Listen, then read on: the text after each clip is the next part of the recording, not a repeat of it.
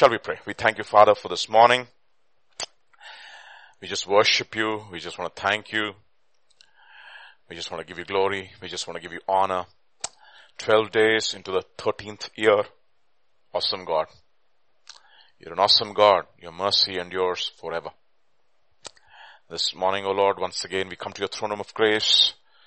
Yes, Lord, we acknowledge that you are holy, holy, holy, totally set apart from your creation, absolutely set apart. Nothing like us, but yet a God who's so absolutely holy, holy, holy, so set apart, yet becomes a man.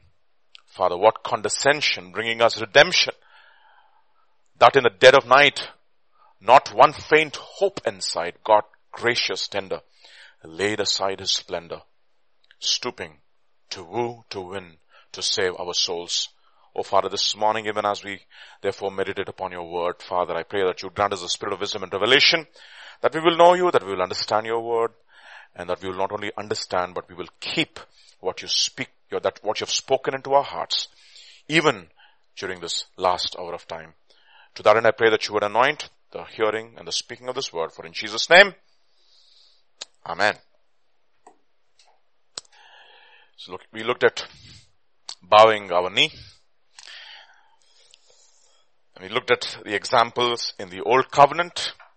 We saw Abraham, the prophet, who prayed. A man of prayer. Isaac, also a man of prayer.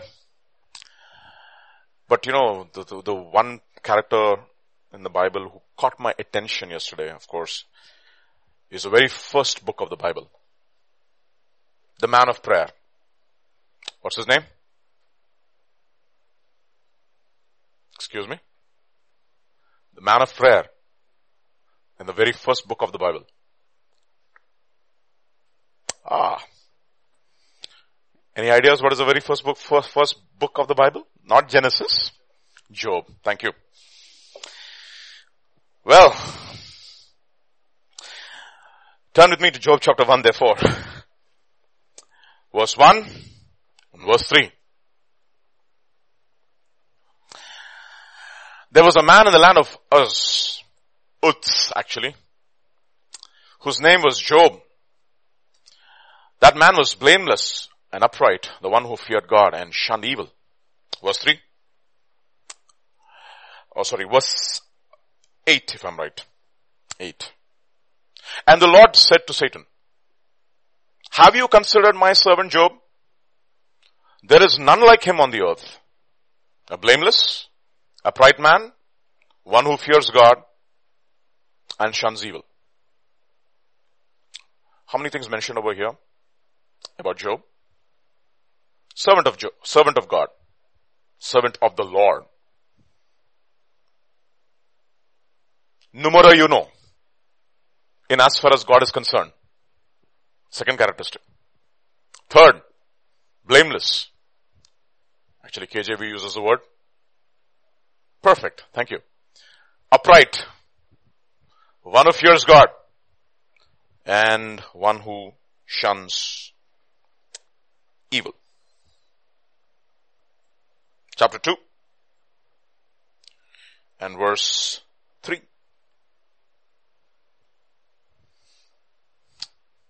Then the Lord said, "Have you considered my servant Job?" Hmm.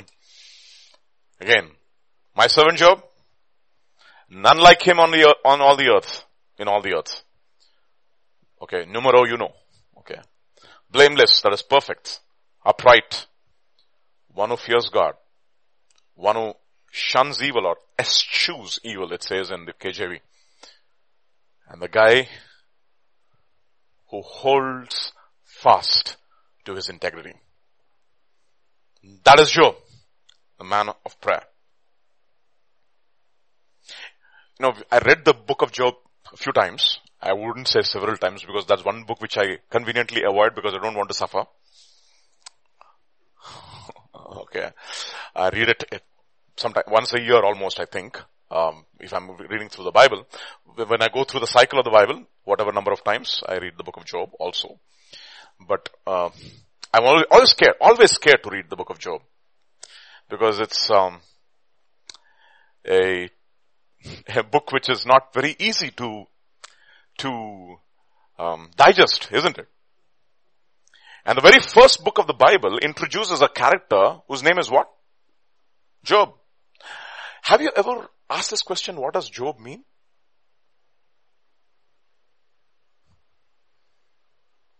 You know, really interestingly, interestedly, in, in my in my entire life I have not ever asked this question, what does the word Job mean? You know what the word Job means? The one who is persecuted. The one who is hated. The one who is treated as an enemy, like an enemy. That is what the word Job means.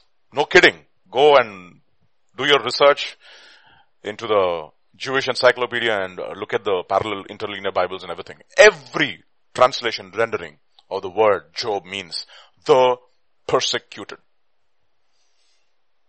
The hated. The one who is treated as an enemy. That is what Job means. And interestingly, the very first book of the Bible introduces a character who's hated. Okay. I mean, if, if we were to uh, put the Bible in chronological order, the New Covenant or the Old Covenant would start with what? Job. If you put the New Covenant in the, in the chronological order, in terms of the epistles at least, you know what's the first book, which first epistle will come? James. Like Sister Elsa got us that two globes, no? You know what, you know what that is called? Yesterday was, she was telling me, you know what Vijay, this is called, this is called bookends. So if you would, if you were to put the two bookends of the Bible, the Old Covenant and the New Covenant, you have Job and James both talking about people going through trial, persecution, and those people who are hated. And interestingly, of course, James is the only book in the, in the epistles which mentions about who? Job. I'm just bringing to your attention some things which you already know. Alright. So Job means what? The one who is hated. The one who is persecuted. The one who is treated as an enemy. And that guy prayed. No wonder he prayed. He had to. There's no, there's no plan B for him, okay? Right. I, I believe for us as believers, our life, if it's a pilgrimage, okay, sojourning, like so, that's what Peter would say, right? Peter is another epistle which tells you as to how to suffer successfully. No kidding. Both the epistles of Peter are an exhortation to believers as to how to suffer successfully. That's the reason why he says, don't suffer as an evildoer. Don't suffer like a sinner. Etc, et cetera. But suffer for righteousness' sake. Suffer as so many, so many attributes are given, right? So, how to suffer successfully is what, and in fact, the entire Bible, if you will, if it is written to the believers, it is a thesis or a, a an exhortation. The message of the Bible in one sense is as to how to live a successful suffering life. And if, if our life is a pilgrimage, right?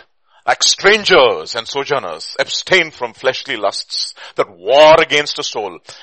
That's how Peter starts. To the elect exiles in the diaspora. Exiles or sojourners or, or pilgrims in the diaspora.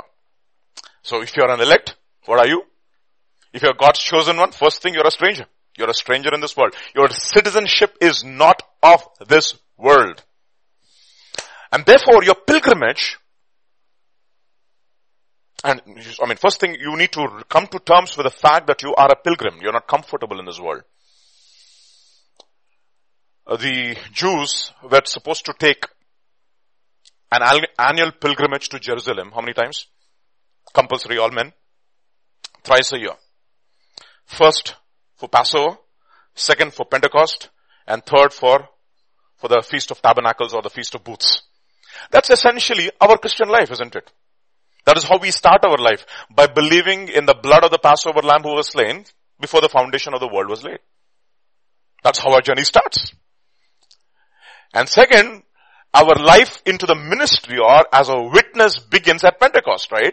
Ye shall be my witnesses when the Holy Spirit comes upon you, and you shall be my witnesses in Judea, Samaria, you shall receive power, et cetera, et cetera, et cetera. So we also are on a pilgrimage, and our life is starts at what? Passover, and proceeds towards Pentecost, where we receive the power from the from the Holy Spirit, because we cannot live this pilgrim life um, in our own strength. It's impossible, not cannot.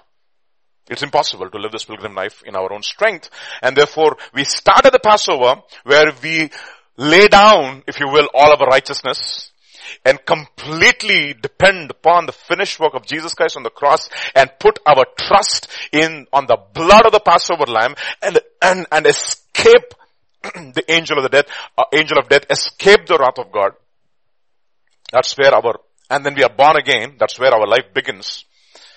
We're born again of the Spirit, and then our our life as a witness comes comes to the uh, start begins when we receive the empowering of the Holy Spirit from above, and finally, our pilgrimage ends when Jesus Himself comes and tabernacles among us. That's the ultimate goal.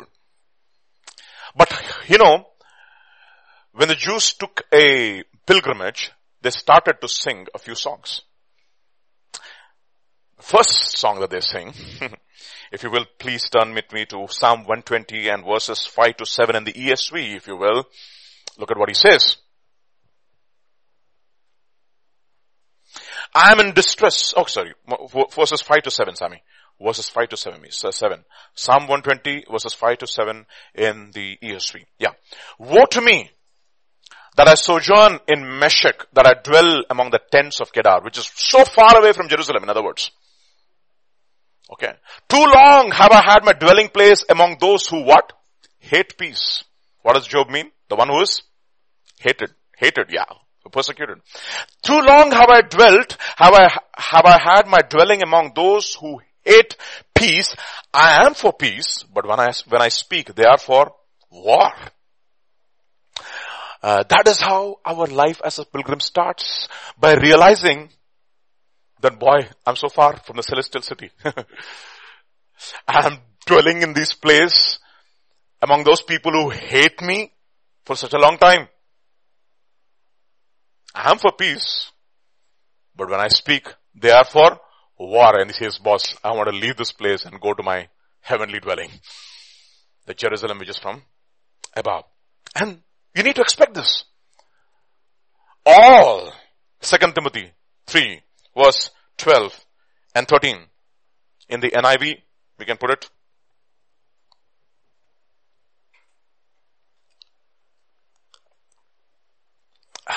In fact, in fact, everyone who wants to live a godly life in Christ Jesus, in Christ Jesus, will be persecuted. Will be a Job, in other words.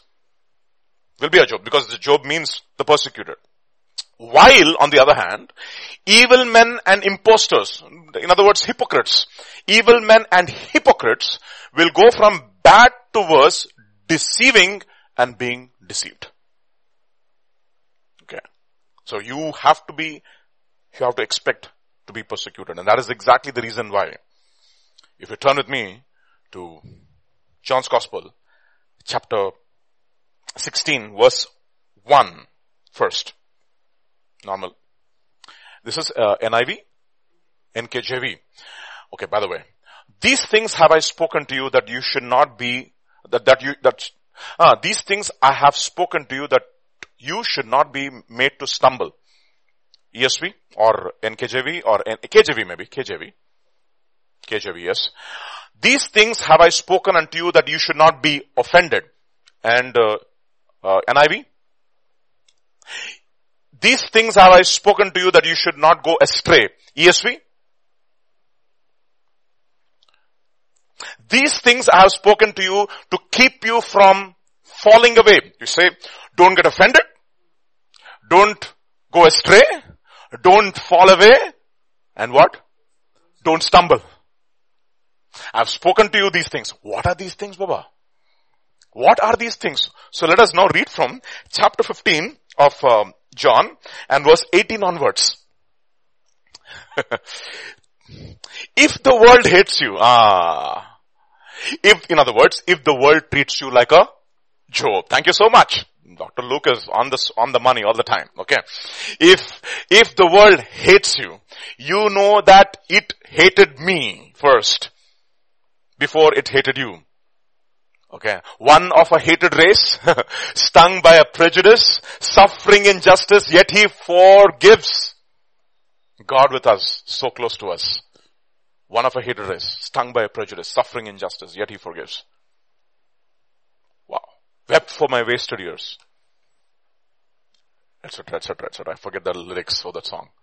If the world hates you, you know that it hated me first before it hated you. If you were of the world, the world will love its own.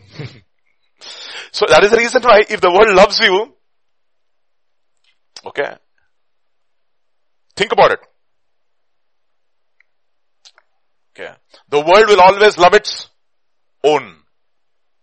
The moment you try to, I mean if you not try to, the moment you become a born again believer, genuine born again believer, what am I saying? The moment you become a genuine born again believer and you say, you know what, I want to live a life which is separated, the world will begin to hate you. Okay, that's exactly what happened to Jesus too. That's exactly the reason why he says, the world cannot hate you. He looks at his brothers and he says, the world cannot hate you, but it hates me. You know why? Because I showed to them that their deeds are evil. My, I literally stick out like a proverbial sore thumb among you. Okay, therefore it hates you. Yet because you are not of the world, but I chose you. You didn't choose me. And you say, Lord, why did you choose me? Thank God he chose you, by the way. But I chose you out of the world. In other words, the word, the word to be chosen, meaning to be, to, to be the elect of God. Okay.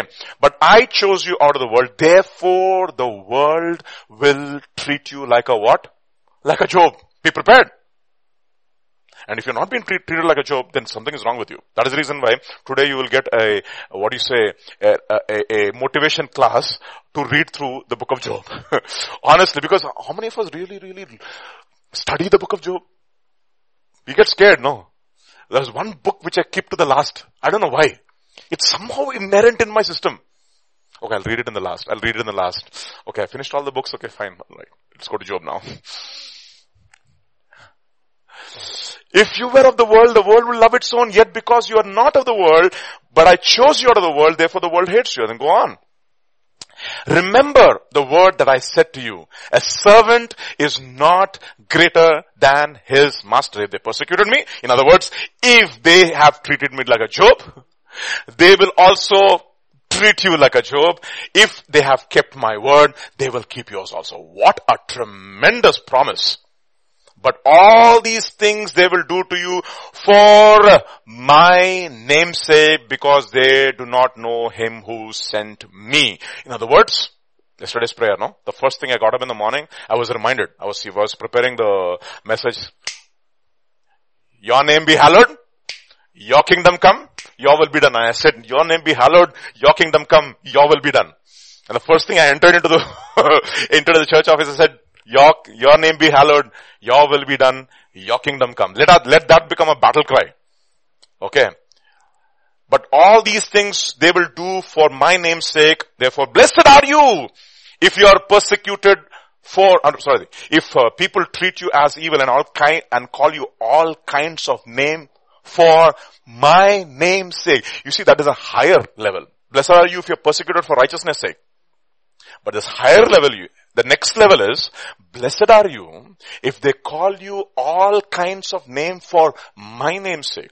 But you should be very, very clear. That is for his name's sake, and most of us don't qualify. Hmm. Right? I mean, at least I don't qualify. I'm saying, Lord, make me qualify. Okay. So, but all these things they will do to you for my name's sake. So let us not be vain, yeah. Not yet, okay, we are not there, alright. But all these things they will do to you for my name's sake, because they do not know him who sent me. And then, if I had not come to you and spoken to them, they would have no sin. But now they have no excuse for their sin. I came and I showed them and I said, what is the ultimate work that you need to do? Believe in me. And the Holy Spirit, when He comes, He will convict the world of sin. Why? Because they did not believe in me. And He says, he who hates me, hates my Father also. Boy. In other words, why? Because your Father and me are one, Baba. We are not separate. And then, goes on. If I had not done among them the works which I, which no one else did, they would have no sin. But now they have seen and also hated both me and my Father. But this happened that the word might be fulfilled, which is written in their law. They hated me without a cause. And that should be our ultimate aim in my life, in our lives. You know, what is the ultimate degree that you can obtain in Christendom? To be hated without a cause. If there is a cause for you to be hated, then, then you should be ashamed. That is the reason why it says in First Peter chapter two, if you are suffering for, because you have committed sin, repent. Good, you got some two, three shots. But if you're being suffering for doing the right thing, and because you have a, you want to have a clear conscience before God, then this is commendable before the sight of God. For to this you were called, it says, because Christ also suffered, leaving us an example, et cetera, et cetera. You know that to us. So many times we looked at it. Alright, they hated me without a cause. What is the ultimate degree you should have? They hated me without cause. First thing. Second, which of you can convict me of sin? Second, till now, nobody in the world, it is, it has, it has remained as the ultimate question. No human being, no principality, no power of darkness then can stand before God and say, you know what, I can see some sin in the Son of God. No. And it says the ruler of the world has come. And he has found nothing. Three degrees.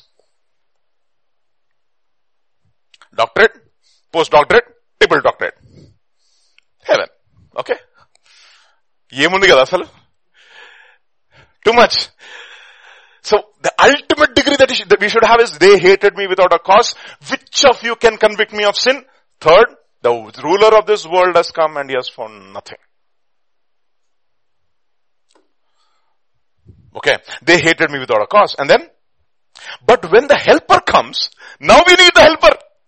Why do we need the helper? Because we know that the world is going to hate us, and you think it's going to be easy for us to be a witness? No. Whom I shall send you from the Father, the Spirit of truth who proceeds from the Father, he will testify of me, and you also will bear witness. You shall be my witnesses when the Holy Spirit has come upon you. And verse sixteen now. Chapter sixteen, verse one and two now. Look at, see. The next chapter. Obviously, it's the end.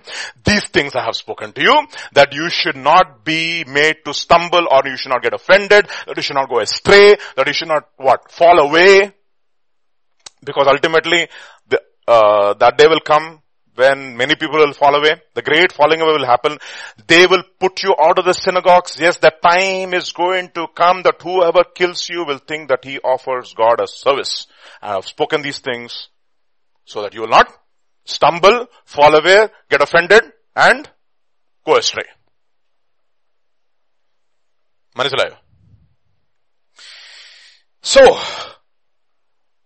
my servant Job, a man who is a servant of God, my servant Job, he says, my servant. Okay. Who is he? He's a perfect man. What is perfect, Baba? Perfect ka matlab perfectionist nahi. He is, according to the light that he has got, he gets one hundred percent. What does I say? According to the light that he has got, if he, he gets one hundred percent. In other words, if he is in class five, he will get one hundred percent of class five. That is perfectionist in class five. If he is in class ten, how much will he get? one hundred percent. And that tension is nasal. Kadanana? That is what, that's what he says, right? Some thirty, some sixty, some one hundred, it says in Matthew. What does Luke say? With patience you will get how much? one hundred. The problem is we don't have patience there, that's all. Okay. one hundred is completion, no? Isaac sowed in famine and he reaped what? Not thirty, not sixty, one hundred. Okay. He says he's a perfect man. Marines, according to the light that he has got, he is complete. If he's a babe, he's complete babe. That means you can give him nice cholesterol milk and he will not throw up. Understand? Second, he's an upright man.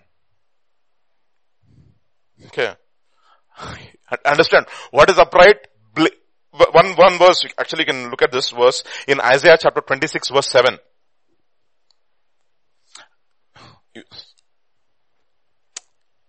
The way of the just or the righteous is what? Is uprightness. The way of the righteous is uprightness. In other words, he does the things in the ways of God. He has understood the ways of God.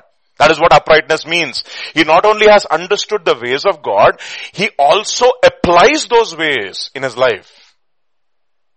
Okay. The way of the just is uprightness. Oh, most upright. Who is the most upright? God is called.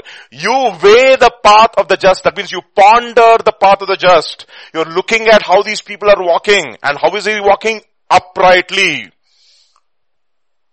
And in other words, he is precisely following what God has asked him to do in the way that God wants him to do. That is the reason why, show us your ways, teach us your paths. He made his ways known unto Moses and his acts to the children of Israel. Why? Because Moses asked for it. In Exodus chapter thirty-three, if I have found favor in your sight, please show me, teach me your ways, because these are your people. And what does Jesus say? My presence will go with you and you will have rest. In other words, the most upright will walk with you. That's what it means. The next thing he says, he is the one who feared God. What is fearing God? This is the fear of God, that you shun evil, or rather you turn away from evil. And fourth thing he says, he eschewed evil. You know what eschewing means? I was looking it up. I mean, I read it so many times. Today I was a little, doing a little uh, word search on what does eschewing means. Deliberately avoids evil. Deliberately. Deliberately avoids evil. In other words, I will not watch a movie. Why? Just, there could be something in it which can, which could defile me. Therefore, I will avoid. Okay. I will avoid reading this book. Why? There could be something which could defile me. Therefore, def, de, therefore deliberately I avoid. And you live like this, you know what will happen? You will become the hated one. Okay. Successfully, you will be hated. You understand? So, can we do this in our own strength? Absolutely not. That is the reason why it says, the grace of God, which brings salvation, has appeared to all men. And what does it, what does it say to our teachers? It teaches us to say no to ungodliness and worldly passions, so that we can live godly and what lives? Upright lives in this, in this world. We cannot do this in our own strength. The grace of God is to help us to live godly and upright lives, and the, give us the ability to say no to sin and to work hard in the kingdom of God. And the second thing about Job is, if you turn with me to Job chapter one and verse uh, two onwards. Yeah, let us read from verses two to verse... Uh, five, maybe. Let's see. And seven sons and three daughters were born to him. So how many children did he have? Ten. Ten children. A complete man in every sense, Baba. Okay. Complete in terms of his character? Complete in terms of his possessions also. Ten children he had. Seven, seven children. Seven, it's an interesting number, no? Seven sons, completion. Three daughters, completion. Both three and seven are completion. And seven plus three, completion. The sum of, summation of two odd numbers is equal to even. Kya baat hai? Verse three. You're all laughing, right, Baba. This is fact, no? Yeah. Third, also his possessions were seven thousand and three thousand. Kya baat hai? And five hundred. and five hundred. You see, seven, three, three, five, five. These are all odd numbers, complete numbers. seven is completion, three is completion, five is the number of what? Grace. A man who is enjoying the favor and the mercy and the grace of God. And therefore he's complete. Simple. So that this man was the greatest of all the people of the East.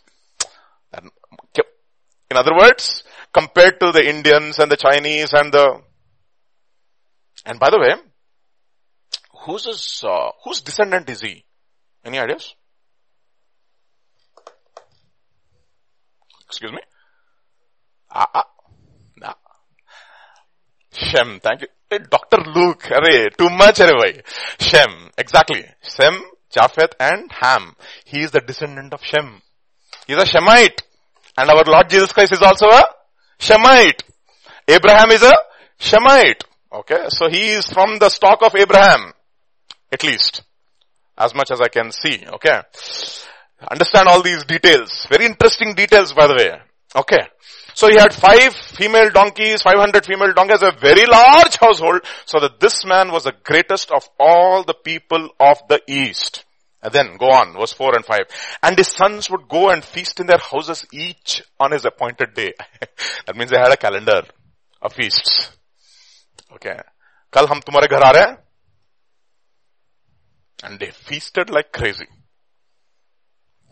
They would send and invite their three sisters to eat and drink with them. The sons had a feast and invited the sisters. This is what they did. It's very interesting, okay? That is all the culture of the East. The culture of the East is never be, never make your, I mean, never be dependent upon your sister. On the other's help, on the other hand, you should help your sister. You know, I've seen this at least in, uh, in Andhra. I don't know how much it is in, uh, in, um, in your, in your culture in Gujarat, that if I have a sister, okay, and I am, I'm the Baba, you know, I have become the, I become the brother-in-law and my sister gets married, I never be dependent upon my brother-in-law. On the other hand, I, I always make an effort to help my sister. She becomes my responsibility. I've seen that in Andhra a lot.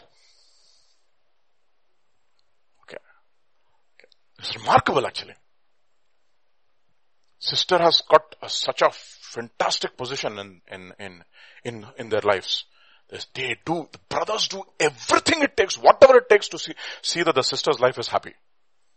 It's exactly what, what is happening. This is, that is the reason why he was the greatest among all the people in the East. I'm not sure how it is in the Western countries, but in the East it is like that. At least, at least in India, at least in Andhra I've observed. But it's just only a culture. We are not uh, making a doctrine out of it, just an observation, by the way. So they invited the sisters to eat and drink with them. They didn't go to the sisters. They invited the sisters. I like that. That is the reason why perfect man Baba. So it was when the days of the feasting had run their course. I mean, that means they didn't feast for one day Baba. They feasted for days. It's, that's how it is in, in, in, in Andhra also, no? If there is a wedding which is going to take place, one week before the wedding, one week after the wedding. अभी पता नहीं बस कैसा तुम्हारा शादी शादियां कैसे है मुझे नहीं मालूम पर उस उन जमाने में तो ऐसे ही होते थे कम से कम तीन दिन पहले और तीन दिन बाद three days before three days after and one day the wedding seven days perfect okay so they will perfectly enjoy the wedding okay so it was when the days of feasting had run their course that Job would send and sanctify them. He would rise early in the morning and offer burnt offerings according to the number of them. For Job thought, the word says, it, it, the N I V says, Job would be thinking. This is a thought. It, the word is amar. There are two words. Dabar is to speak. Amar is to think. Or to say within yourself. It's a, it's a, it's your conscience which is speaking to yourself. Okay. Amar, okay. For Job amar'd, or he spoke to himself, or he thought within himself, it may be that my sons have sinned and cursed God. Where? In their hearts. In other words, a man who was sensitive to sin. Very, very sensitive. He had a sensitive conscience. Would bother him. He would not make him fall asleep before he has settled accounts with his conscience. Very hard to find in these days people who have a tender conscience before God and man. And you know what? Thus Job did regularly, you know what, and I will say continually. Continually, just not one day, two days. That is the reason he was a perfect man. Man of prayer. He was, con- he was, he would do it over and over and over. This was Job's regular custom. Continually.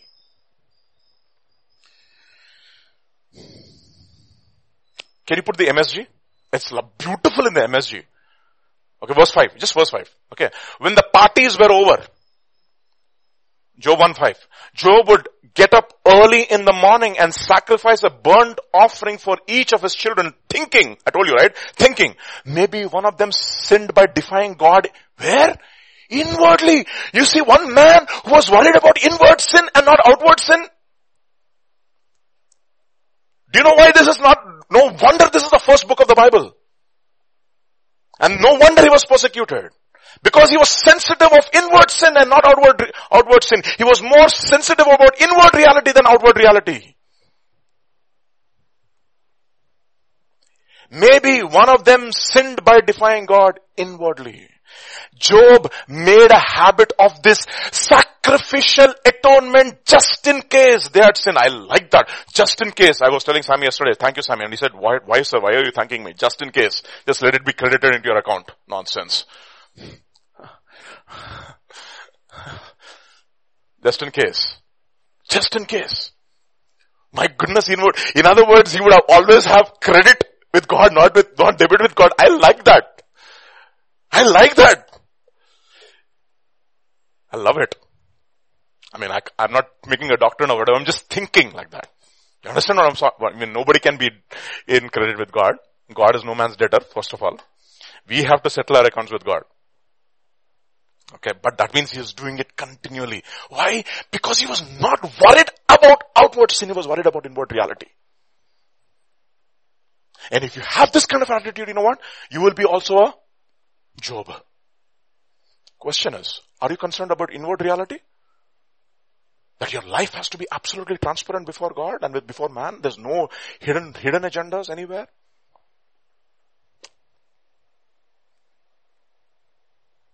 And what does it say? He holds fast to his integrity. I love that. Whew. Would to God, there will be men and women in the last days in the church of Jesus Christ who would say, Lord, grant me that grace, Lord. Grant me that grace. Grant me that grace, Lord. Grant me that grace that I will be a man who will not sin outwardly, who will not be concerned about just outward sin, but inward sin. Inward reality is more important for me than anything else. How can he offer atonement for his sons if he himself is not judging himself in his heart? That is the reason why the kinds of statements that he makes, you know, I have made a covenant with my eyes that I will not defile myself, I will not lust after a woman. What a man! What a man in these last days, my dear brothers. My dear brothers, think about that, think about that, think about that. I'm talking to brothers who will not, who will say, Lord, even if somebody comes, I will put my head down and walk, lest I, even in my heart, have ulterior motives and thoughts against the opposite sex.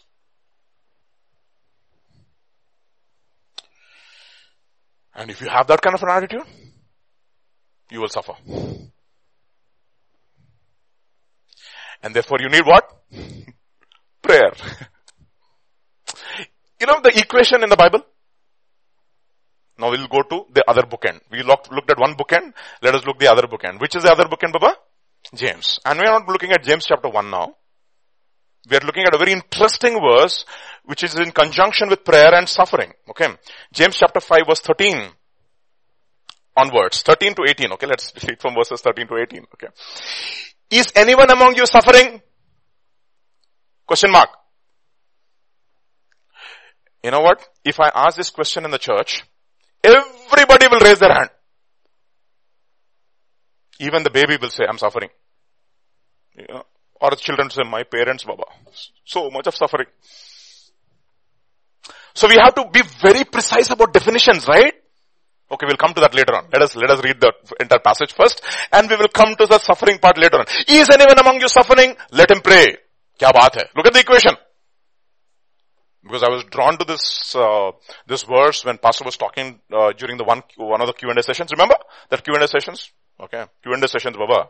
Be very, very careful. Don't just take all, any of those things lightly. Okay. Is anyone among you suffering? Let him pray. Is anyone cheerful? Let him sing psalms. Kya baat hai? Is anyone among you sick? Let him call the elders of the church and let them pray over him, anointing him with oil in the name of the Lord. And then, and that, uh, by the way, that anointing oil is free. Okay, but let's move on. And the prayer of faith will save the sick, and the Lord will raise him up, and if he has committed sins, he will be forgiven. Kya baat hai? Is it, you, you, you see the whole thing? Where sin, Baba? Maybe in your heart, inwardly. Just think about that. Verse sixteen.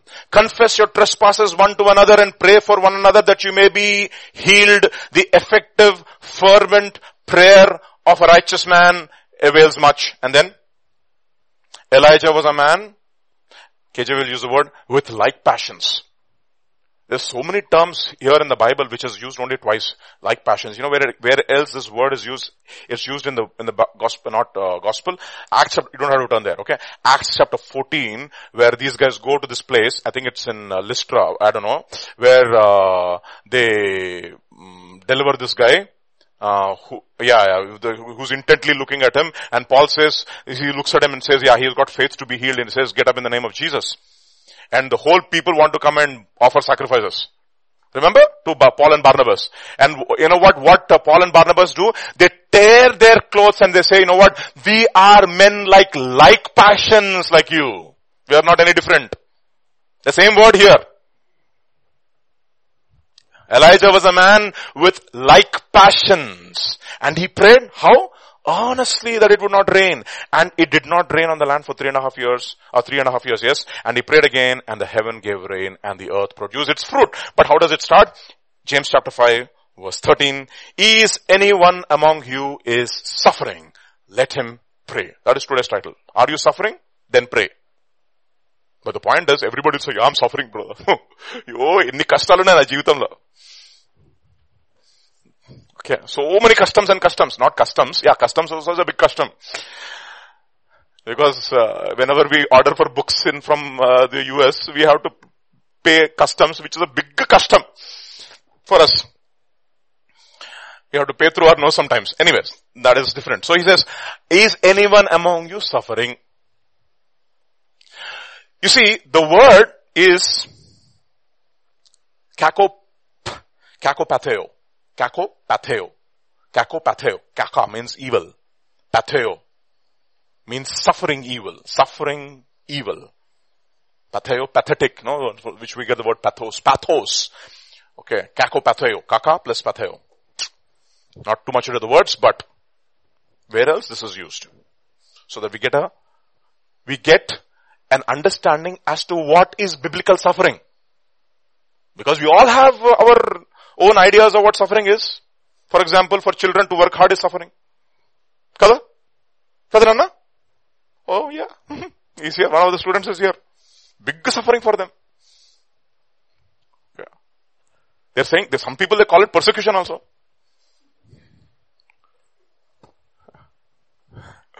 Okay. Okay. Alright. So what is suffering? What is biblical suffering? And who are these people who can qualify and call them and say, you know what, I'm really suffering. And therefore I need to pray. You need to understand. So let us look at three. Three attributes as to who is this first person, who, who is this person who's suffering biblically. First, Second Timothy chapter two. Let's go to verses one to three. One to actually, one through four, one to four, one to four, one to four. You therefore, my son, be strong in the grace that is in Jesus Christ. So tell me, let me tell you something. You cannot go through this process until and unless you have the what of God, the grace of God. This is not in our own strength, my dear brothers. Okay, understand this. Please, please, please. Let us, let us not be thinking that we can achieve this in the flesh. No way, no way. Having started in the spirit, we should not be made perfect in the flesh. It is foolish. If you are, if you are doing it, you are bewitched, according to Galatians. Okay. Foolish Galatians. We are foolish and we are bewitched. Both. Oh, foolish Galatians, who has bewitched you? hmm? Understand? Okay. So it says, you therefore, my son, be strong in the grace that is in Christ Jesus, and the things that you have heard from me among many witnesses, commit these to faithful men who will be able to teach others also. So many times I mentioned this. Every church has to think at least four generations. The generation of Paul, the generation of Timothy, the generation whom Timothy is going to entrust it to, entrust it to, and the next generation, four generations, for spiritual posterity or spiritual continuity. Understood? Let's move on. You therefore, now think about this, must, ah, what is hardship there? Suffering. Adi. Okay. You therefore must endure suffering as a good soldier, not just a soldier. You can have a uniform of the soldier, but you could be making, uh, you could be what? Cooking. Obi Abi Wapar, he will be a cook in the army. He will come to his village and say, I'm in the army. Okay. You could be in the army, eating army food, and trembling before Goliath. Okay. Whatever the army is giving you, nicely you're eating, and you're getting some extra also from home. And whenever Goliath is coming, you're describing Goliath and not fighting Goliath. So a lot of people like that, they will describe, hurry, Goliath, look at this man, how huge he is. And what are you doing? Eating three times, nicely. And your father is thinking that you're fighting, poor fellow. David, please go and give him some food. What kind of uh, illusions we give to people, no? As if you're all fighting a big war. No, nothing is happening over there. You're eating three times nicely and describing Goliath. What we call as, we speak about the mountain, but not speak to the mountain. Thank you, thank you, thank you, thank you, sir. Hmm? And also eat food. Nicely. Therefore you must endure what? Hardship. Endure suffering. So this is what biblical suffering is. How are you endure suf- enduring suffering as not, a, not an ordinary soldier, as a good soldier of Jesus Christ? You are enduring suffering as a good soldier of Jesus Christ. And if you are enduring suffering as a good soldier of Jesus Christ, then you have to, if anybody suffering, suffers, let him ah, pray. If you are enduring suffering as a good soldier of Jesus Christ, you need prayer so that you can successfully endure. Understand? And he says, no one engaged in warfare entangles himself with the affairs of this life, that he may please him who enlisted him as a soldier. So if you're a good soldier, what is your, what is your aim? To please him who has enlisted you as a soldier, who has called you to be a soldier, not your pastor. The moment you have become a born again believer, unfortunately, whether you like it or not, you are into warfare. That's exactly what First Peter chapter two will say. As newborn babes, desire the pure milk of the word of God. Two, that is two, two. First Peter chapter two verse two. As newborn infants, desire the pure milk of the word of God so that you may grow up in your salvation, if indeed you have tasted that the Lord is good. And verse eleven, it says, my dear brothers and sisters, as sojourners and pilgrims, what? Abstain from fleshly lusts which war against your soul. You're a babe, yes, but you need to understand, you have been enlisted to become a, not just an soldier, a good soldier. You are born in Abraham's house for sure, but you have been trained to become a good soldier. And what is your aim? Your aim is to please the one who has enlisted, enlisted you to battle. And if you have been trained to one who has enlisted, uh, if your aim is to uh, please the one whom, uh, who, has, who has enlisted you into battle, what are you supposed to do? You have to endure suffering. And therefore you need to pray. You see the equation? Very straightforward. So in order to do that, you should not get engaged. in warfare. No one, I mean sorry, no one engaged in warfare entangles himself. You know what entangling is? Which often happens to our wires if you don't roll it properly. When we were kids, now we used to love to patang guda. You know, to, to, love to fly, fly kites. We used to have the chakri. मालूम है ना चक्री चक्री को अच्छा दस्ती नहीं लगाए तो what will happen? The whole the manja gets tied up and entangled, and once it gets entangled, Baba, you have to be patient because manja, if it gets entangled, it loses its sharpness. उसके बाद पेंच के बाद पेंच में you cannot do anything. Sorry, I'm using all the words over here. Okay. For those people who don't understand what is what I'm saying, it's like, you know, a, a thread, if you don't wind it properly into that, whatever that is, it'll entangle it. It'll, it, it'll, it'll get entangled. And if you have to disentangle it, slowly you have to rem- remove knot by knot by knot by knot. And if you don't remove it properly, you'll make another knot. You know that? Have you observed that? Most of the times it happens like that. And finally you think that you have removed all knots, but there will be one knot, finally it will become a knot. Have you seen that? It becomes a knot. Slowly. Lots of people's lives are like that. So many entanglements. It's like twine which has got entangled. Complicated, complex lives. Because of their own foolishness. Got entangled and entangled and entangled. Now God has to, and they want deliverance easily. Deliverance doesn't happen like that, no. So what should God do? Un- untangle, not entangle. Untangle them. That's a new word. Untangle. Untangle them slowly, one, one, one knot at a time, one knot at a time. And then, in the process, it becomes, hopefully one day, straight.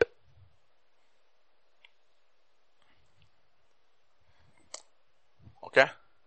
So no one engaged in warfare entangles himself with affairs of this life. And the word entangle occurs only twice in the entire Bible, by the way, in the New, Test- New Testament. You know where else it occurs? Excuse me? No. Second Peter chapter two, verse twenty onwards.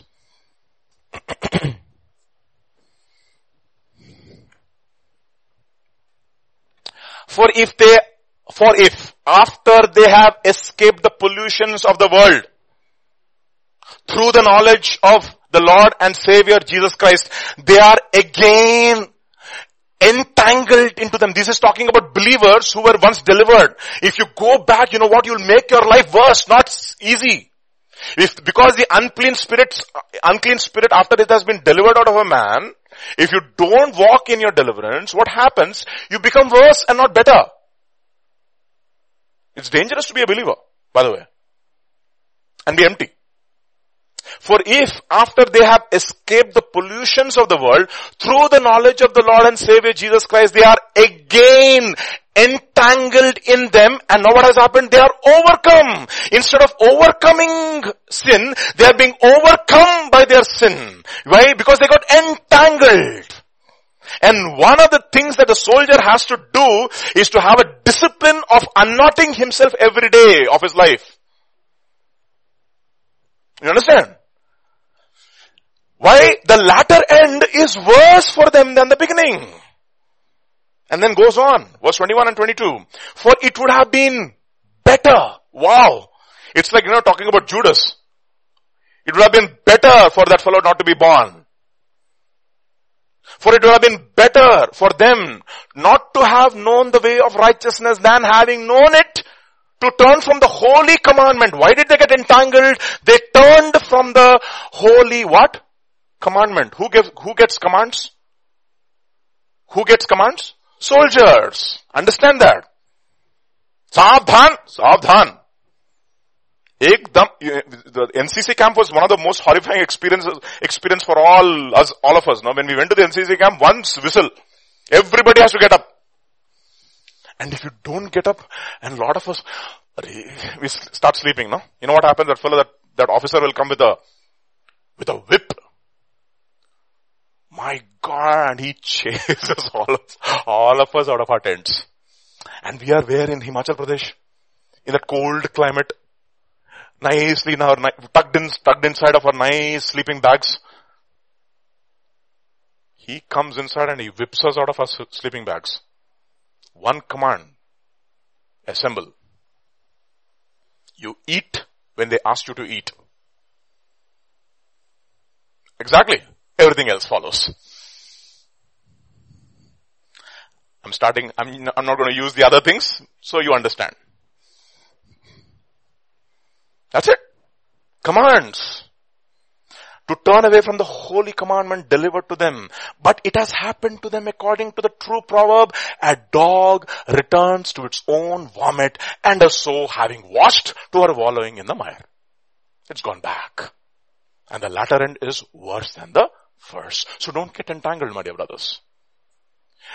Don't ent- don't get entangled in the affairs of this life, but make it your aim to please the one who has enlisted you as a soldier.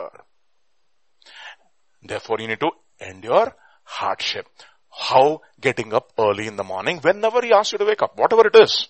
Morning by morning, he awakens me. And I did not turn as one rebellious. Therefore, he has given me the tongue of a disciple. Why? Because I had an ear of a disciple. And one day, I was able to give my cheeks to those who slapped me and those who pulled my beard. You know why? I was a disciplined soldier.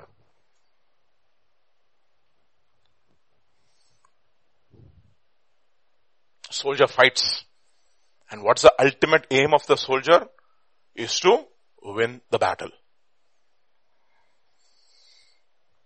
Somebody said something very interesting, no? No, don't become a soldier who dies for his country. Become a soldier who will make the other fellow die for his country. I like that. Wow. Total equation change, no? बहुत सारे शहीद हैं भाई, उनको परमवीर चक्र भी मिल गया, पर कौन सी अवस्था में उनको मिला किसी को नहीं मालूम.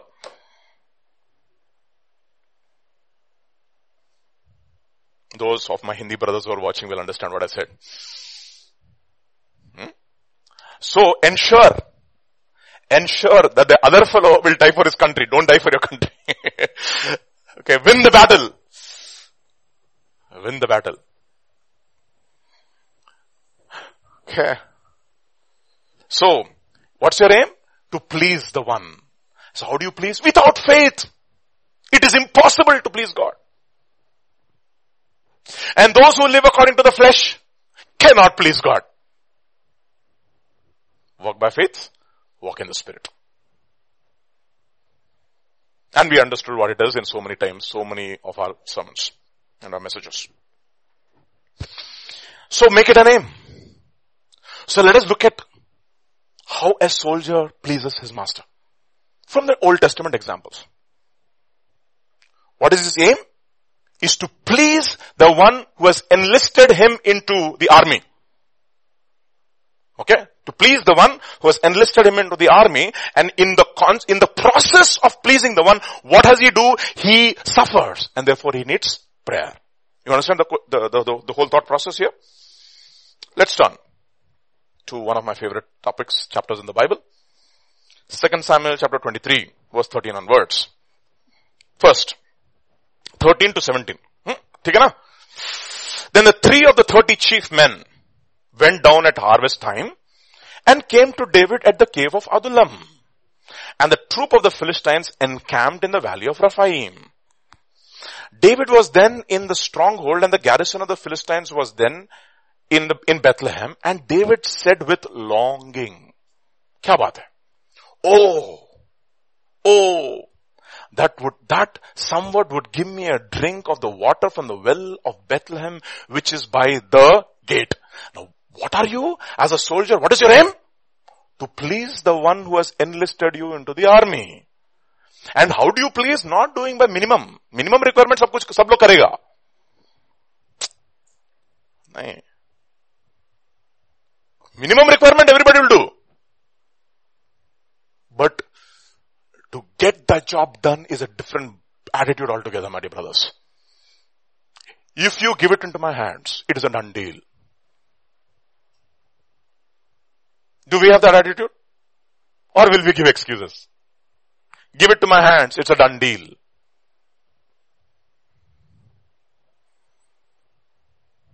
Okay, anyway. And David said with longing, oh, that someone would give me a drink of the water of the well of Bethlehem, which is by the gate. So the three mighty men broke through the camp. No, he was said, he was saying with longing, just like that. I don't know if he spoke loudly. He maybe was even just thinking, thinking within himself. So the three mighty men broke through the camp of the Philistines. Boy, that's amazing, isn't it? You have an entire garrison there. Broke through. Baal-perazim. That's the word. Broke through the camp of the Philistines. In other words, they became instruments of breakthrough. There is one thing for asking breakthrough in our lives. And another thing, to become the instrument of breakthrough. What are you? You understand what I'm saying? Lord, give me a breakthrough. Is one prayer. Lord, make me a breakthrough. Another prayer. What are we? God has an amazing attitude, isn't it? That is the reason why he says, offer your bodies as a living sacrifice. Second, he says, offer the members of your bodies as instruments of righteousness. Instruments ka matlab kya? Weapon. You, you yourself have become a weapon. Like arrows in the hand of a mighty man. You have become the way through which God is going to wrought breakthroughs. That's a different ball game altogether, isn't it? Lord, give me a breakthrough. Lord, make me a breakthrough. What a prayer. A lot of people pray for breakthrough. Very few in the, in the, in, in, in, in the church will say, Lord, make me a breakthrough. In other words, when I enter into somebody's life, their lives have to change. I'm, I am a blessing wherever I am. Breakthroughs happen. That's exactly what happened with Joseph. Wherever Joseph was, the Lord was with him, and the Lord prospered the Egyptian Potiphar for the sake of who? Joseph. He became a breakthrough.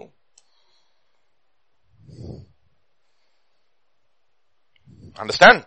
So the three mighty men broke through the camp of the Philistines, drew water from the well of Bethlehem that was by the gate, and took it and brought it to David. Nevertheless, he would not drink it, but poured it out to the Lord. Exactly what Paul says. My life is being poured out like a drink offering. You know, it's, it's, it's amazing, isn't it? That's what he, you know, you know what he's saying? The Lord is making me into a breakthrough.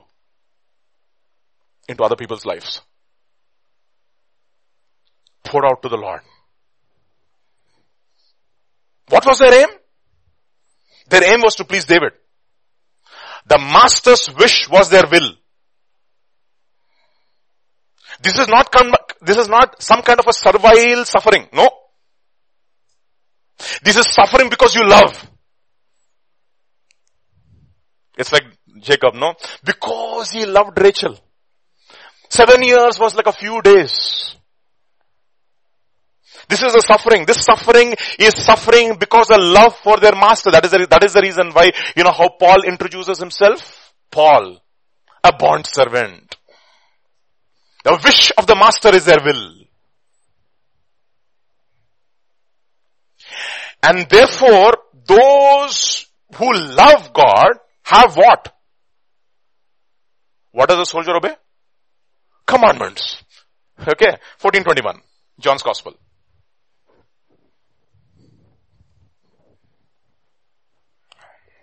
He who what? Has my commandments. Isn't it interesting? To whom I give commandments, God. There's a total difference between having God's commandments and the one who receives God's commandments. He who has my commandments and keeps them, it is he who what? Loves me. And he who loves me will be loved by my Father, and I will love him and manifest myself to him. What a promise. What a promise. Commandment is light. Law is life. Reproofs of instruction are a way of life. My son, if you treasure my commandments within you, he says in Proverbs. What, you know what treasuring commandments? Oh, commandment, Rebaba. You know what, today I receive one commandment. I want to treasure it. Like the way I treasure gold and silver and money, et cetera. I want to treasure commands. Those are the people who will have commands. Why did they have commands? Because they heard commands. How do you have? four twenty-four, eight eighteen, seven seventeen. You know what I'm talking about. Mark chapter four, verse twenty-four and twenty-five. No problem. Sami, it happens. Yeah. Then he said to them, take heed what you hear. With the same measure you use, it will be measured to you, and to you who hear, more will be given. And then, verse twenty-five.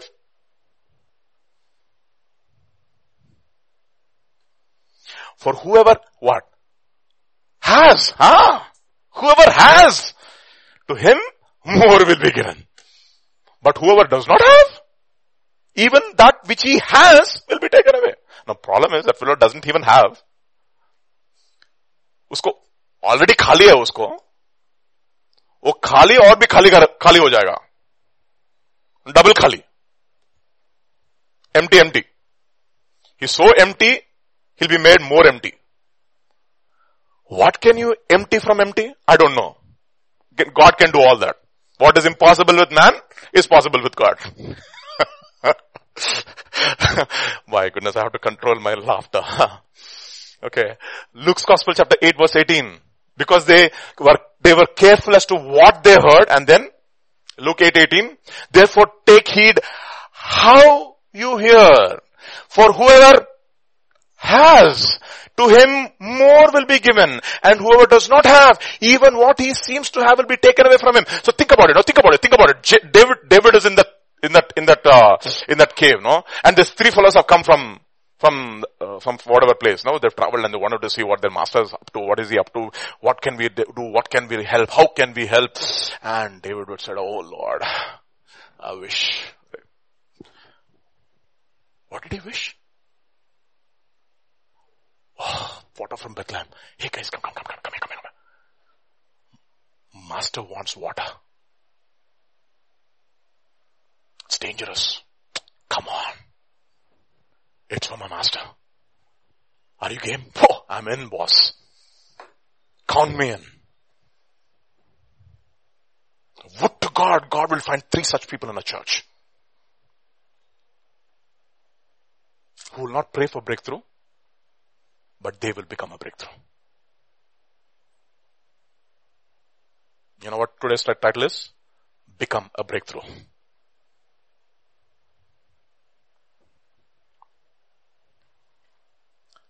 Therefore take heed how you hear. For whoever has, to him more will be given, and whoever does not have, even what he seems to have will be taken away from him. Therefore, what you hear, how you hear. So how should you hear? What should be the attitude with which you hear? The wish of my master is my will. seven seventeen. What is that? John seven seventeen and eighteen. If anyone wills to do his will, that's exactly what Pastor was talking about yesterday, right? The will of God has become so in one with my will. I hope we were paying attention. Hmm. So such statements happen, I just go crazy. I say, boy, okay, your name, your will, your kingdom. What a formula. Try it out continually. Let us try it out. Let us try it out continually for several days until it becomes life. Hmm? If anyone wills to do his will, he shall know concerning the doctrine. He shall know. He shall know. If you will, you will know. If you will, you will have. Whoever has my commandments, it is he who loves me. Why? Your aim is to please the one who has enlisted you into the sol- as a soldier, right? Whether it is from God or whether it, whether I speak of my own authority. And what is the attitude of the one who wills the will of God? Verse nine, verse eighteen. He who speaks for himself seeks his own glory. Like, you know what? Yesterday we were talking about reflected glory. Pastor was giving that example of reflected glory. Remember that example? I hope you remember. But he who seeks the glory of the one who sent him is true, and no unrighteousness is in him. So who is the one who wills the will of God? His attitude is your glory, your name, not my name. Your wish, my will. Your wish is my will, said Charlton Heston. Those those dialogues used to stir me, you know. I said, boy, what a dialogue. Kya baat hai? Too much. Your wish is my will. But how did these guys become like this? Why does that know? What is the process through which they went? What are the attitudes that they had so that they could become soldiers who had this attitude to please the master who has enlisted them in the battle and who were willing to go through suffering?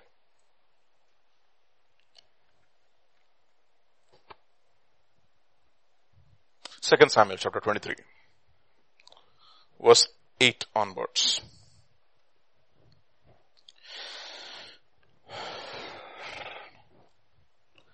Yeah, thank you. Thank you for the translation. This is what I was looking for. These are the names of the mighty men whom David had. Bob, David had these people was. You know why David had these people? Because he was one like that.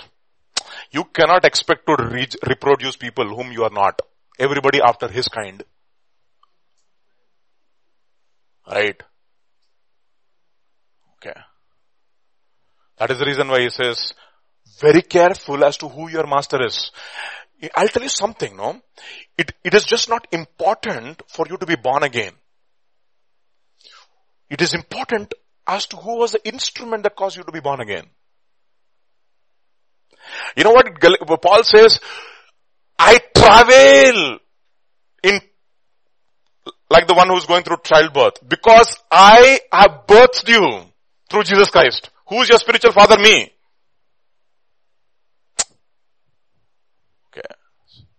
Understand that.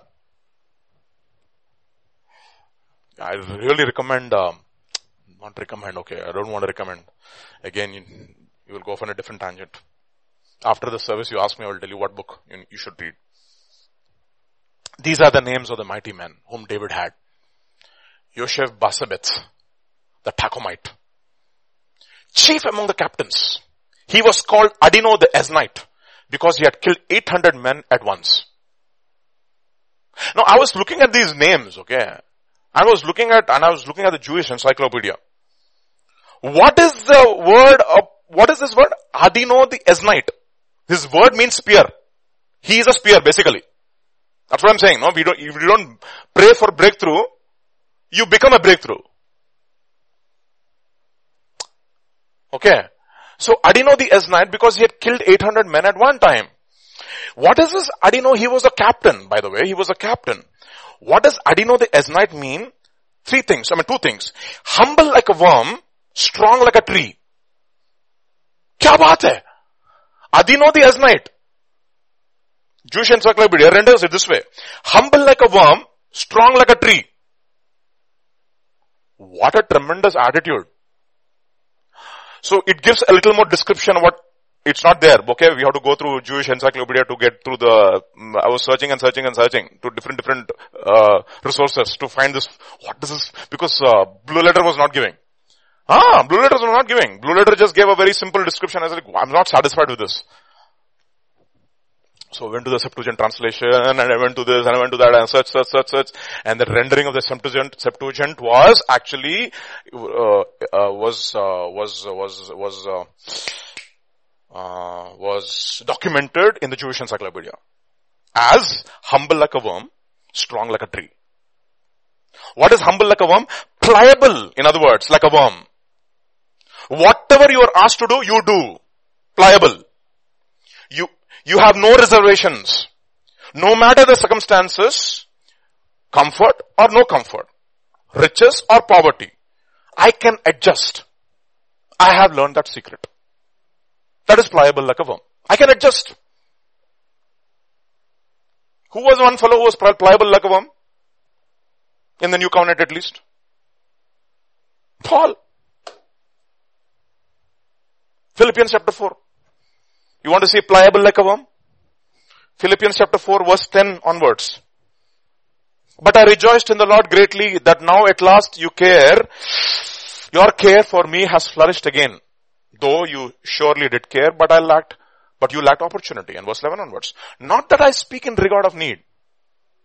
For I have learned in whatever state I am to be content, pliable, like a worm.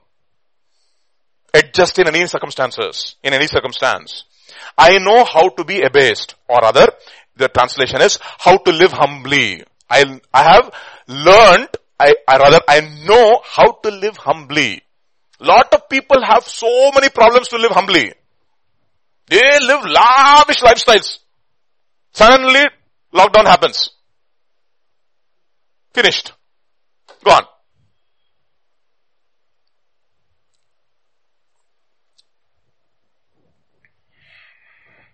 I was looking at some of the old pictures.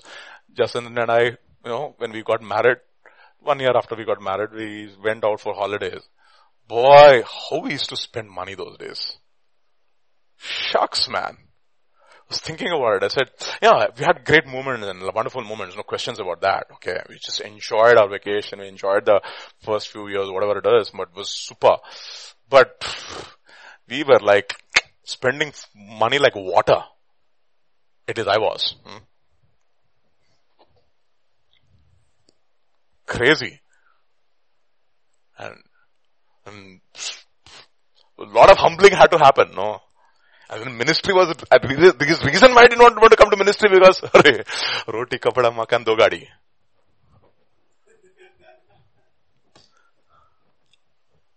One for my wife and one for me. Yeah. But you know what? Pliable like a worm. Humble like a worm. Jesus, where do you live? Rabbi, where do you live? Come and see. Come and see, Baba. Pliable like a worm. Strong like a tree. We'll come to strong like a tree. First, let us learn what is pliable like a worm. I learned how to live humbly. How does it start? By learning to live. How does it start? I know how to be abased. I, in other words, I learned how to live humbly. I learned how to live simple lives. I learned how to live simply. Simply, in other words. How to live simply. And because I have learned how to live simply, I know how to live in prosperity. How do I live in prosperity? Simply. You understand? Just because I'm in prosperity, it doesn't mean that it's going to affect me, my lifestyle anymore. Everybody thinks, oh, now he's got a lot of money, let him spend. No, no, no, no, no. No, no, no, no, no, no. See, it, that is how it starts off. Because I have learned how to live simply, I know how to live in prosperity. Because even in prosperity, I live simply. Okay. Manasilayo. Uh-huh. And then everywhere in all things I have learned how to be full and how to be hungry. In other words, when I was full, I made myself hungry. That is how I read it. Both to abound and to suffer need. I learned. And then, verse thirteen, verse fourteen. I can do, verse thirteen is enough. I can do all things through Christ who strengthens me. You know why? Because I'm pliable like a worm. Whatever that word means, Baba. Adino, Adino, the Esnite. Where do you get this word? I was not satisfied with that answer. I said, what is this word? I was searching, searching, searching, searching, searching, and I found it in the Jewish Encyclopedia, finally. And then, you're strong like a tree. What is strong like a tree? Meaning you're a man of strong convictions. That's what it means. You're just not a tree, you're an oak. There's a difference between a tree and an oak. And an oak. Psalms, Isaiah chapter sixty-one, verses uh, one to three in the N I V, please. Only, only N I V. The Spirit of the Sovereign Lord is upon me because the Lord has anointed me pre- to preach the good news to the poor. He has sent me to bind up the brokenhearted, to proclaim freedom for the captives and release from darkness for the prisoners, to proclaim the year of the Lord's favor and the day of vengeance of our God, to comfort all who mourn in Zion, and to provide for those who grieve in Zion, to bestow on them a crown of beauty instead of ashes, the oil of gladness instead of mourning, and a garment of praise instead of a spirit of despair. They will be called oaks of righteousness. Kya baat hai? Oak, oak or tree ka, tree ke beech mein bahut antar hai, pata hai aapko? You know how an oak tree is? Strong, unmovable, fat, old, gone through stuff. What is that? Pressure, wind, storm, unmovable. Every tree will fall, this one will not fall. I was, I was uh, listening to a dialogue in a movie. I think it was Shawshank Redemption. Okay. Yeah. Shawshank Redemption. He says, Andy, Andy, the, the, the lead character, he loves geology, geology, he says. Why? Geology is a study of, of stones. How they, how they behave in time and pressure. Time and pressure. Time and pressure. Geology is a science of time and pressure. Hmm. Pressure and time. Pressure and time. Pressure and time. How can, if you can endure pressure for a long period of time. Long obedience in a single direction. Pliable like a worm, strong like an oak. That is the reason why those who are planted in the house of the Lord shall flourish like the trees of our, like the, like the saints of God. Flourish like the trees of God. Those who are planted.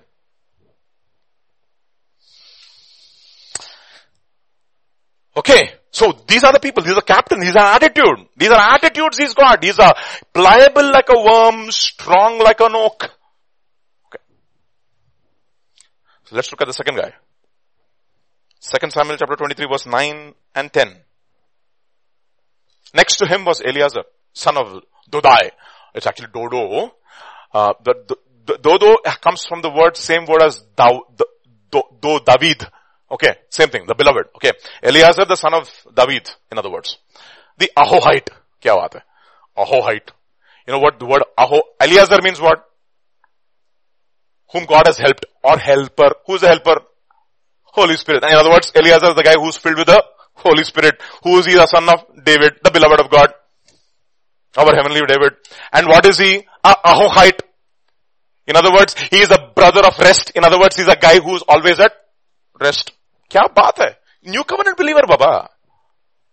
New covenant believer. These are all patterns in the Old Testament. One of the three mighty men. With David, when they defied the Philistines who were gathered there for battle, and the men of Israel retreated. And what did he do? He arose and attacked.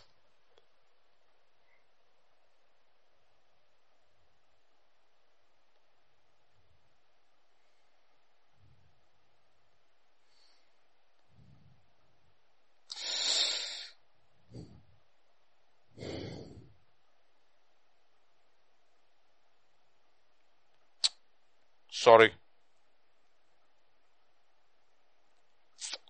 I forgot. Just a minute, just a minute, just a minute. Verse twelve of the same chapter. He talks about, talks about the other guy.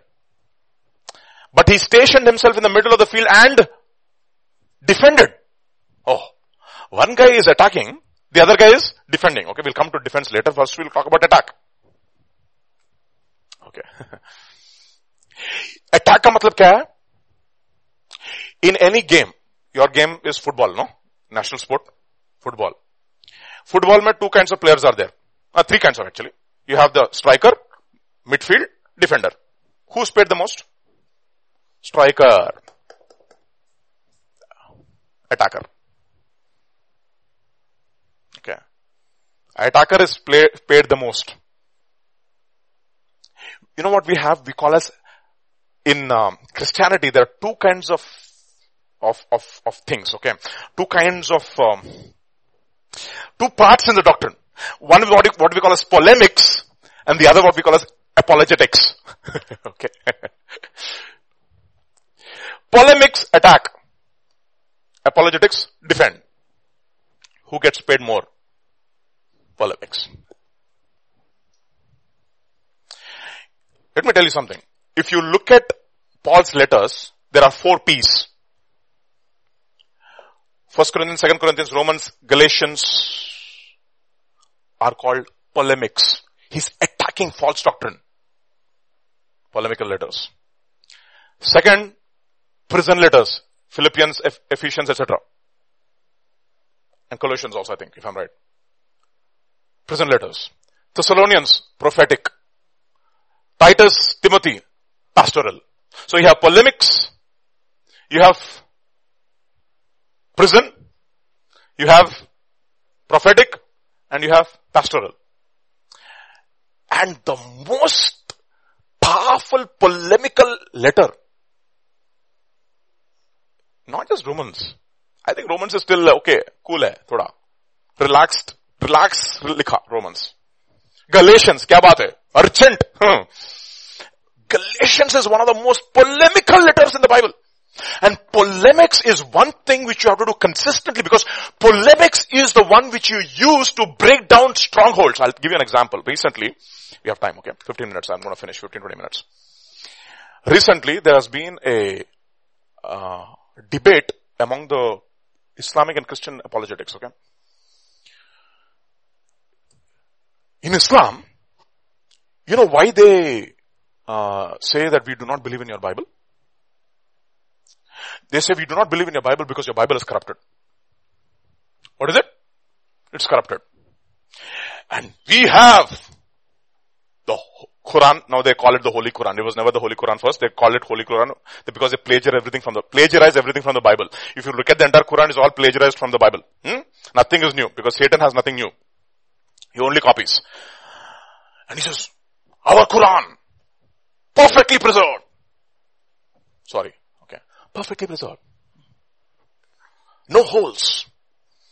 It is right from the heaven. Not even a single dot. Not even a single tittle. Everything has been perfectly preserved. There are no variations at all. No textual variations at all. No vowel sounds. Every consonant is in the right place. Was there polemic against Christianity? Your Christianity. Yes, what does the Quran say? Believe in the gospel, right? Christianity says, believe in the gospel. But why don't we believe in the gospel? Why do we have the Quran? Because your gospel was corrupted. Therefore, we don't believe in the gospel. And our Quran is perfectly preserved. Latest debates which are going on, okay? And then, in the recent years, you had guys like David Wood and Jay Smith and so many Sham, Sam Shamoon and all these people who started researching the Quran. And what they have found recently, this is as old as, let's say, nineteen ninety-five, they found out thirty-seven variants of the Quran. thirty-seven variants of the Quran with at least ninety thousand textual variations. And their polemic that the Quran is perfectly preserved is a fallacy now. And that has become a latest admission by some of the top scholars in Islamic circles. And they're, no, they can't say anything because it's open, what do you say, information.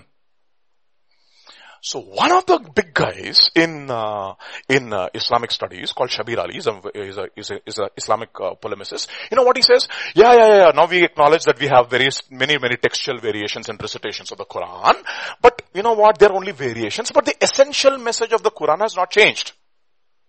Now think think think think, think about this argument. Okay, think think think about this argument. Okay, just think, just just just. Uh, Pastor is uh, very good at. Uh, Politics. I'm studying uh, Islamic apologetics. I'm, I have a little bit of information over here. I don't want to share with you. He says, Shabir Ali says, yes, there are textual variations in the Quran, but the essential message of the Quran hasn't changed. Now, argument of the Christian apologists was, yes, we have textual variations of the Bible, but the gospel is never changed. The essential message of the gospel has not changed. Now, so now, if you say, If you say, if you say that the Quran has got different textual variations, but the essential message of the Quran has not changed, and your Quran says that your gospel is corrupted, but we should believe in the gospel, right? We have to believe in the gospel, but your gospel is corrupted. But what is your objection to the gospel being corrupt, uh, uh, to, to believing in the gospel, that your gospel is corrupted? What are we saying? We are applying the same consistent logic. Yes, we have textual variations in the Bible, but the essential message of the Bible has not changed. You have to be consistent. If we consistently apply your argument to our Bible, what should happen to you now? You should believe in the gospel. And therefore your Quran is false.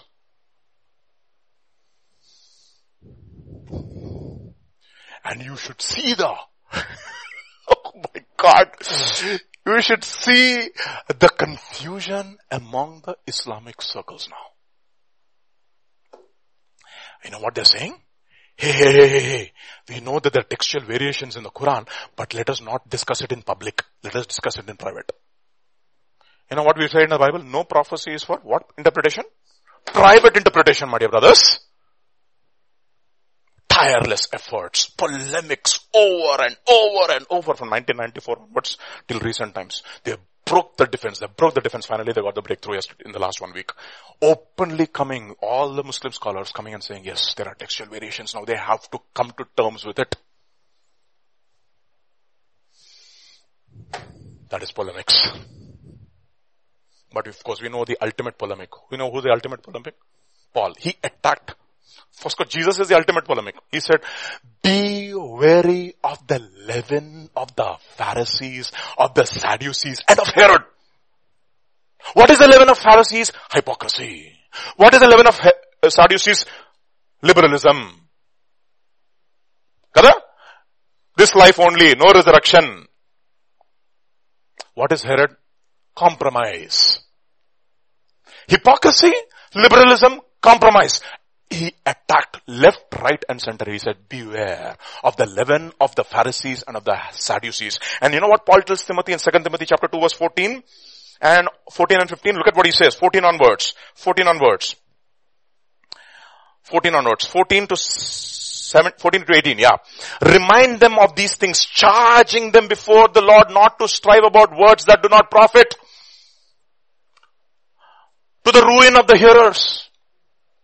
Be diligent to present yourselves approved to God, a worker that need not be ashamed, rightly dividing the word of truth. And then, but shun profane and idle babblings, for they will increase to more ungodliness. Now think about it.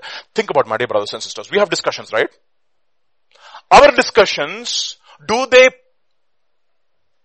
stir us up to a godly life?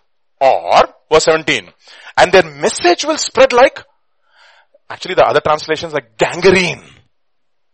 In other words, you touch them, you'll get corrupted.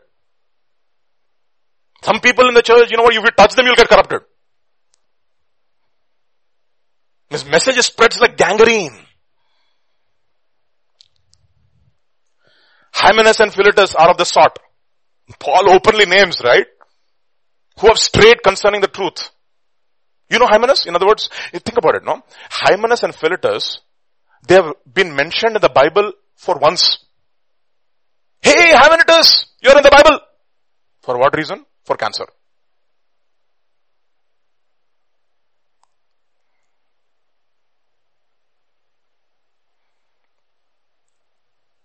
Philetus, you're in the Bible. You know that? You're, you're in the Bible? Hey, your name is in the Bible, Ray. For what reason? Because your message is like gangrene.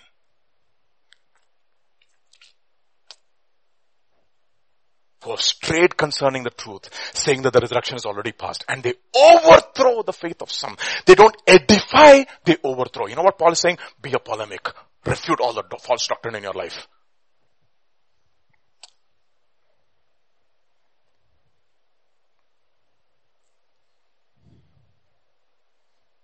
The ultimate polemicist was Stephen and Paul. Turn to Acts chapter sixteen. I'll show you a few verses.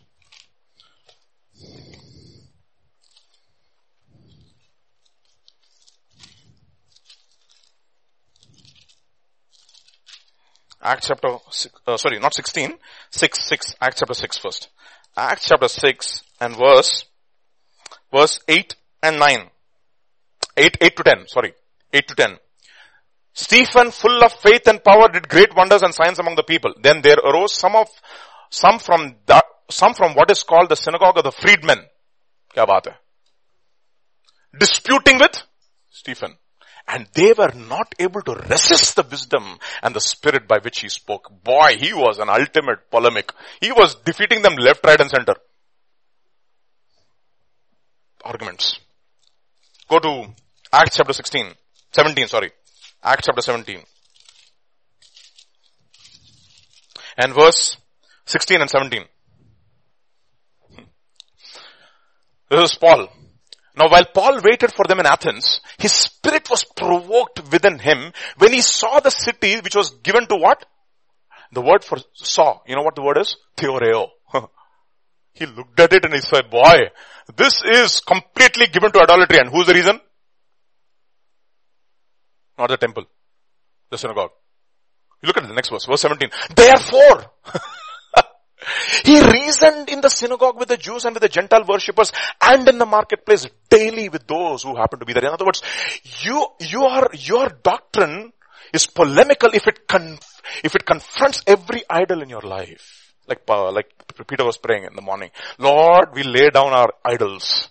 Break every idol. So many idols have to be broken in our lives. Idol of something called as education. Ep- opinions of men. Caste. Race. Etc, etc, et cetera. Prejudices. Another place. I, I like this. This is beautiful. Okay. Turn to Acts chapter eighteen. Mm. Are you there? Verse twenty-four. Onwards. Look at this guy. Now a certain Jew named Apollos, born at Alexandria. I like this guy, okay. An eloquent man and mighty in the scriptures. Okay. Eloquent man. Only is there a lot of people these days. Scriptures, zero. You need eloquence and you need might in scriptures too. An eloquent man, mighty in the scriptures, came to Ephesus. This man had been instructed in the way of the Lord, and being fervent in the spirit, he spoke and taught accurately the things the Lord, things of the Lord, though he knew only the baptism of John. Now think about it now. You know only first baptism or water baptism. And if you are able to explain and refute and teach the word of God so fantastically, what will happen to you if you are baptized in the Holy Spirit? Don't you don't, don't you want that? Don't you want that? Now look at it. The moment he becomes baptized. No, look at what. So when he began to speak boldly in the synagogue, and Aquila and Priscilla heard him, they took him aside and explained to him the way of the Lord more accurately. No, in other words, he was, he only stopped at the baptism of John. So like most of the people in the church, they only stopped at the baptism of the water. Baptism of the Holy Spirit. And what happened? Next verse. When he And when he desired to cross Achaia, then the brethren wrote, exhorting the disciple to receive him. And when he arrived, he greatly helped those who believed through grace. For he vigorously, what did he do? Refuted the Jews. How? Publicly, showing from the scriptures that Jesus is the Christ. That is polemics. That is attack. On the attack. Now I'll tell you, what is the, what does polemics do? You know what it does? The ultimate polemicists. Who is it? After Jesus? Paul. Thank you so much. Verse eleven. Galatians chapter two. The polemical, the ultimate, the quintessential polemical letter, if you will. But I make known to you, brother. No, two, two, two, two, two eleven. Two eleven. Now when Peter had come to Antioch, I withstood him to his face. Because he was to be blamed. For before certain men came from James, he would eat with the Gentiles. But when the, when they came, he withdrew and separated himself, fearing those who were of the circumcision party. And what happens? And the rest of the Jews also played the hypocrite with them. So that even Barnabas was getting carried away by their hypocrisy. But when I saw, look at this, when I saw, when he saw, when he sees, that they were not straightforward about the truth of the gospel, I said, Peter, before them all, if you being a Jew live like the manner of the Gentiles and not as a Jews, why do you compel Gentiles to live like Jews? And verse fifteen, We who are Jews by nature are not sinners to the, of, the, uh, of the Gentiles, knowing that a man is not justified by the works of the law, but by the faith in Jesus Christ. He was standing for justification by faith alone. Polemics, refuting false doctrine. That is what Eliezer. And what happens if you are like this? You will suffer, hated, rejected. If you withstand people and expose false doctrine and their hypocrisy, do you think the Pharisees will love you? There are Pharisees, there are Sadducees, and there are board members.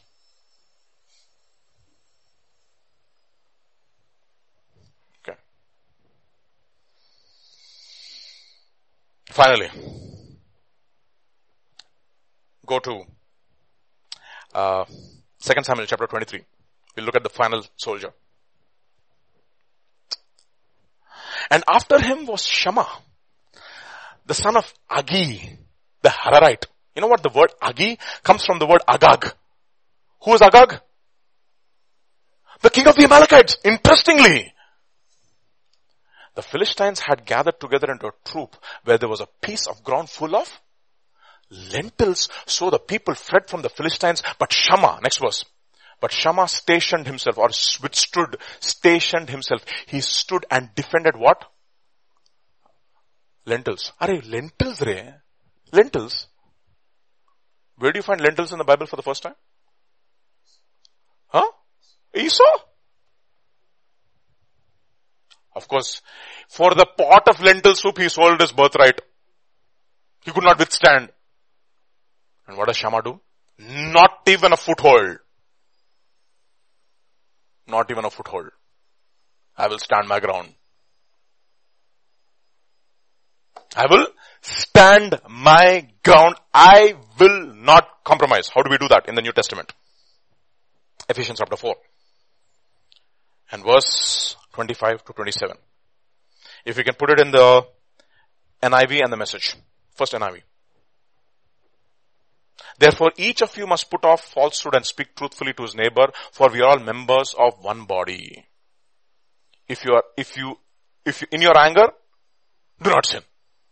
Do not let the sun go down while you are still angry, and do not give the devil a foothold. In other words, settle accounts before you go to sleep. In the Old Testament, the Lord stopped the sun and the moon. In the New Testament, before the sun and the moon go down, settle your accounts. Withstand.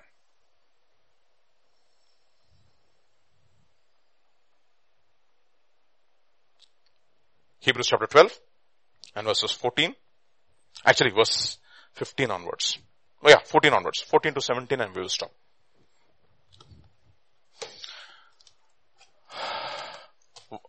This is a message, right? Thank you, thank you. Let us put, let it put, let us put it there. Okay. Work at getting along with each other. Kya baat hai?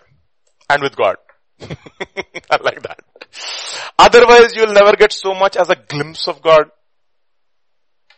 Make sure no one gets left out of God's generosity. Generosity. Keep a sharp eye, keep a sharp eye out for the weeds of bitter discontent. A thistle or two gone to seed can ruin the whole garden in no time. Stand, withstand. And next verse. Lest there be a fornicator or a profane person like Esau. Oh, no, no, no. Message. Watch out for Esau syndrome. Trading away God's lifelong gift in order to satisfy a short-term appetite. Stop it. Withstand. You know very well how Esau later regretted that impulse. Impulsive act and wanted God's blessing, but by then it was too late. Tears or no tears. And you know what Shammah says? Lentils, boss.